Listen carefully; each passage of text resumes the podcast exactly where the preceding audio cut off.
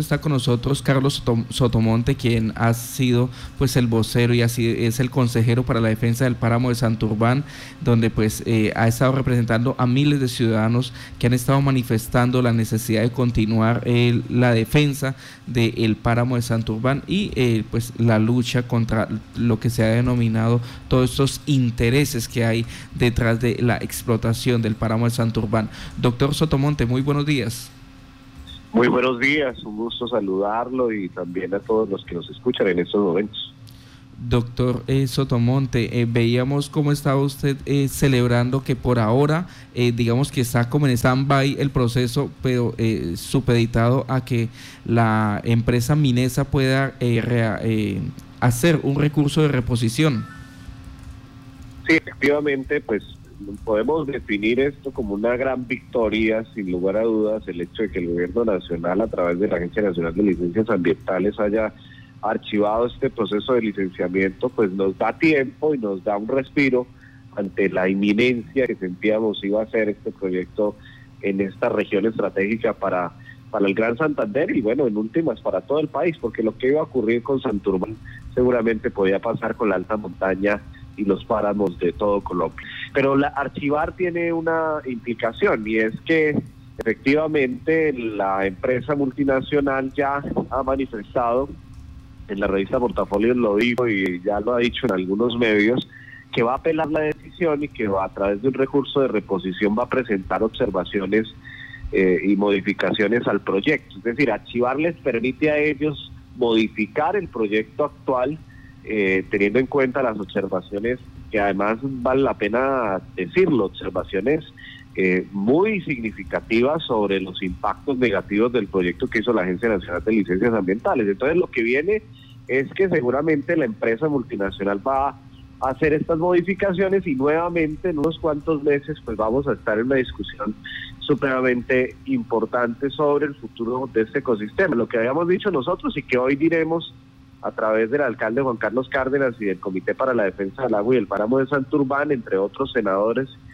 Hoy hay un debate a las 10 de la mañana en el Senado de la República. Lo que diremos pues es exigir que se niegue la licencia por cuanto que los argumentos utilizados para solo archivarla ya son supremamente graves y que tiene toda la justificación para que ese proyecto no vaya.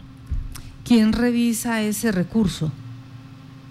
La misma Agencia Nacional de Licencias Ambientales, es decir, el recurso se, se, presenta a la, a, la, a la ANLA, ellos tienen la posibilidad ante el hecho de ser archivado el proyecto de, de, pues, de volver a presentar modificaciones y el hecho de modificarlo pues implica volver a estudiar esas, esas modificaciones. Ahora, la agencia también tiene toda la, la autoridad, la, la ANLA tiene toda la autoridad para eh, pues negar la licencia de Tajo, es decir, ellos también tienen la autoridad para hacer eso. Entonces, pues lo que estamos pidiendo nosotros es que teniendo en cuenta las graves eh, consecuencias y los insubsanables encontrados en este documento, entre los que se encuentran, por ejemplo, temas como los relaves secos que ponen en riesgo por su inestabilidad geológica de la zona, además por acumular en una alta pendiente grandes cantidades de desechos sobre el río Suratá y a muy pocos metros del casco urbano de Suratá.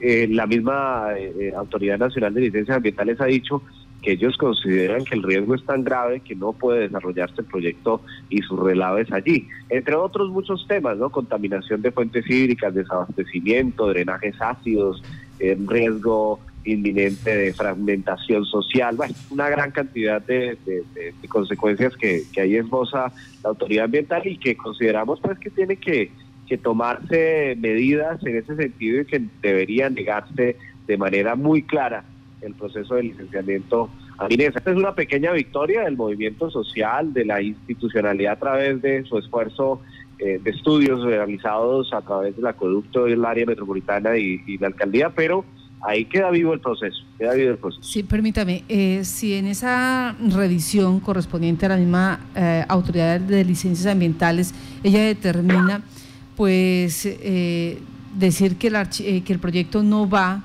porque no es conveniente o, o por procedimiento sustantivo, en ese orden, ¿qué pasa? ¿Ahí realmente se archiva el proyecto o queda alguna otra entidad, algún otro recurso que pueda eh, en este momento usar Minesa para revivir ese proceso? No, ellos pueden, como, como menciono, ellos pueden dentro del proceso administrativo, a ver, ¿qué hubiera pasado si se niega la licencia? Si se niega la licencia, habría que eh, tenido que sortearse todos los trámites administrativos del licenciamiento. ¿Qué, qué venía ahora? Después de, de la revisión del estudio de impacto ambiental, venía unas audiencias públicas.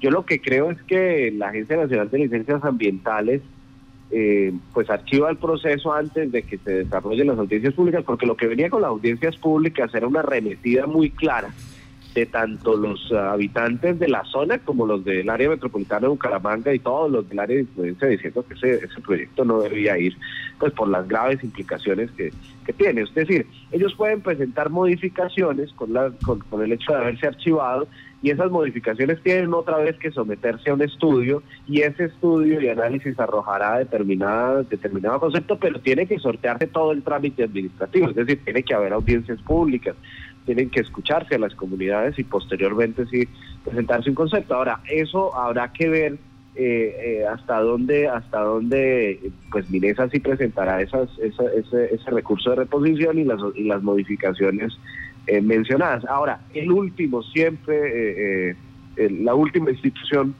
a tomar la decisión, pues va a ser la, la ANLA y desde luego el Ministerio de Medio Ambiente sí, sí existe la posibilidad de abrir lo que denominaron el Consejo Técnico Consultivo, que era como una especie de de mesa de, actores eh, científicos que toman decisiones vinculantes sobre el proceso de licenciamiento, que en este caso era la primera vez que se iba a abrir este espacio en la historia del país. Este Consejo Técnico Consultivo eh, tiene la, eh, digamos, la competencia de ser vinculante dentro de un proceso como estos. Sí, así es, efectivamente. Si llegara a desarrollarse un Consejo Técnico Consultivo, las decisiones que tomaban, pues recuerdan ustedes, el, encargado en ese entonces, antes de que se cambiara el, ministro Ricardo Lozano y hoy eh, tuviéramos un nuevo ministro, Carlos Cordero, eh, el, encargado de ese proceso ad hoc era el ministro de Hacienda, Alberto Carrasquilla. En ese entonces el Consejo Técnico Consultivo pues en realidad nunca se reunió y nunca conceptuó, que fue lo que presentó el ministro Carrasquilla en, la, en el debate de control político en el Congreso de la República, en la Cámara de Representantes. Es lo que dicen que ellos nunca se reunieron, pero, pero que sí quedaba, digamos, abierta la posibilidad de que conceptuaran. Y era, y era complejo porque primero era una figura muy nueva, nunca se había desarrollado, no se sabía pues con claridad cómo se conceptuaba. Y segundo, además también, eh, pues quedábamos en manos de un ministro que nos generaba mucha muchas inquietudes por las decisiones antes tomadas sobre temas parecidos a este. Entonces, pues hoy tenemos, digamos, un poco de tranquilidad, de oxígeno, la, posibilidad de, sentarnos a pensar en, en, qué viene y que viene, eh, pues ahora también una delimitación del páramo de Santurbán, que es supremamente importante, porque lo que no puede pasar es que eh, nos hagamos los de los de la vista gorda o, de pronto perdamos las nociones eh, de la claridad sobre cómo deberíamos afrontar este tema de la, del hecho de haberse archivado el proyecto frente a una delimitación que seguramente podría, podría, y esto es muy importante, ser el abrebocas de una entrega masiva de licencias ambientales si, por ejemplo, este licencia, esta delimitación no es clara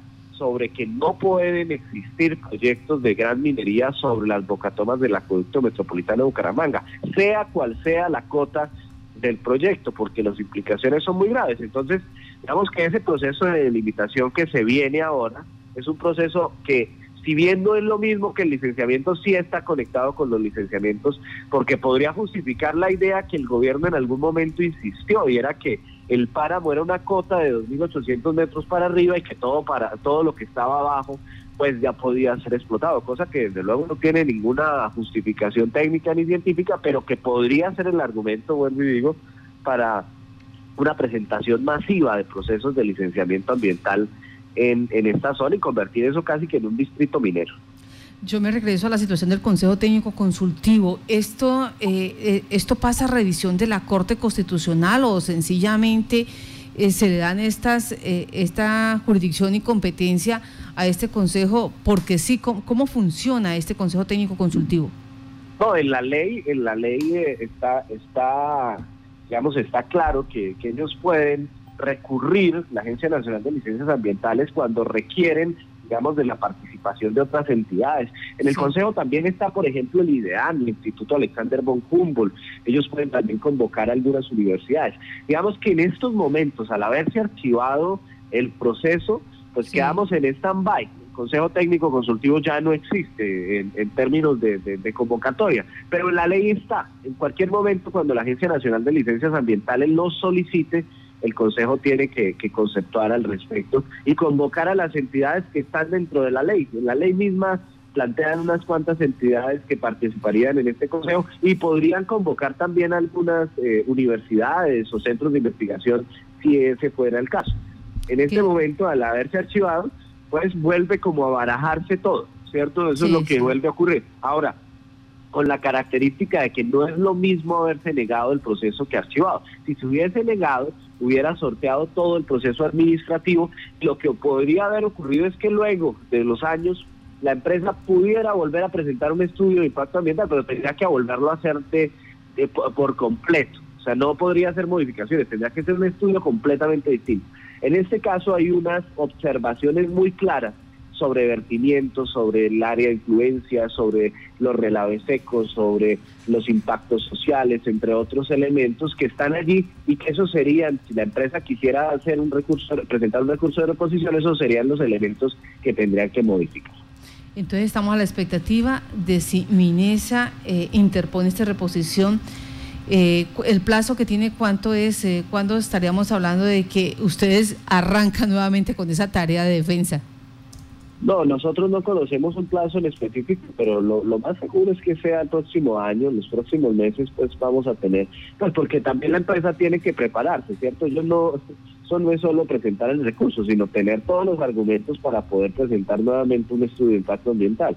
Eso no es tan sencillo. Ahora, desde luego que esto parece más bien ser una jugada de tiempo, ¿cierto? Que parece que, que lo que está ocurriendo es que, que o le están dando respiro a a esta discusión que ha crecido tanto y bajando un poco la espuma a la conversación en el nivel en que se encontraba, que ya era una discusión del orden nacional, bueno, a tal punto que hoy, bueno, y digo, hoy a las 10 de la mañana en el, Senado de la República hay un debate eh, muy muy importante sobre este tema y que lo que se va a seguir es que se niegue ya rotundamente este proceso, pero lo que lo que pareciera es que le quieren dar es tiempo, porque si los argumentos son tan sólidos y hay tantas deficiencias, es que cuando uno lee el auto de la Agencia Nacional de Licencias Ambientales, lo que se da cuenta es que esto es supremamente grave. O sea, este era un proyecto que no tenía justificación alguna para desarrollarse en esta zona y que ponía en riesgo la vida de millones. Entonces uno se millones de personas. Entonces uno se pregunta, bueno, ¿y por qué no se negó?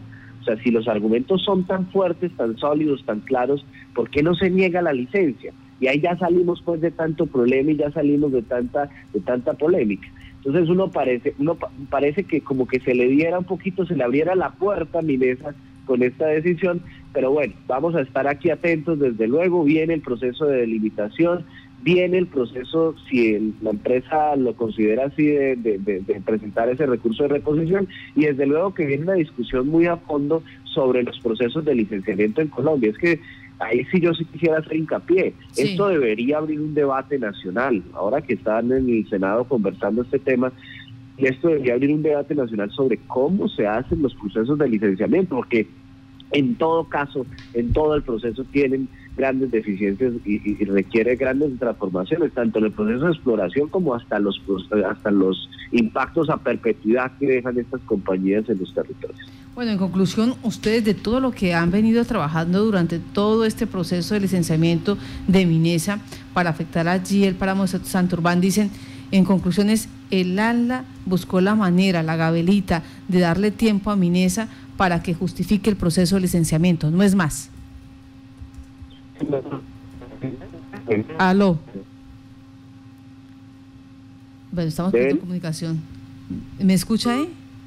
Perdimos comunicación con eh, Carlos Sotomonte, quien es el consejero para la defensa del páramo de Santurbán. Pero deja la preocupación en el aire. Puede ser que sí sea hacer un pequeño break para que la discusión se calme un poco, porque incluso eh, organizaciones internacionales ya habían eh, hecho pronunciamientos manifestando la necesidad de proteger el páramo y lo que se buscaría es aplacar un poco la discusión para luego retomar el proceso para la exploración y explotación del páramo. Bueno, ya tenemos comunicación con él.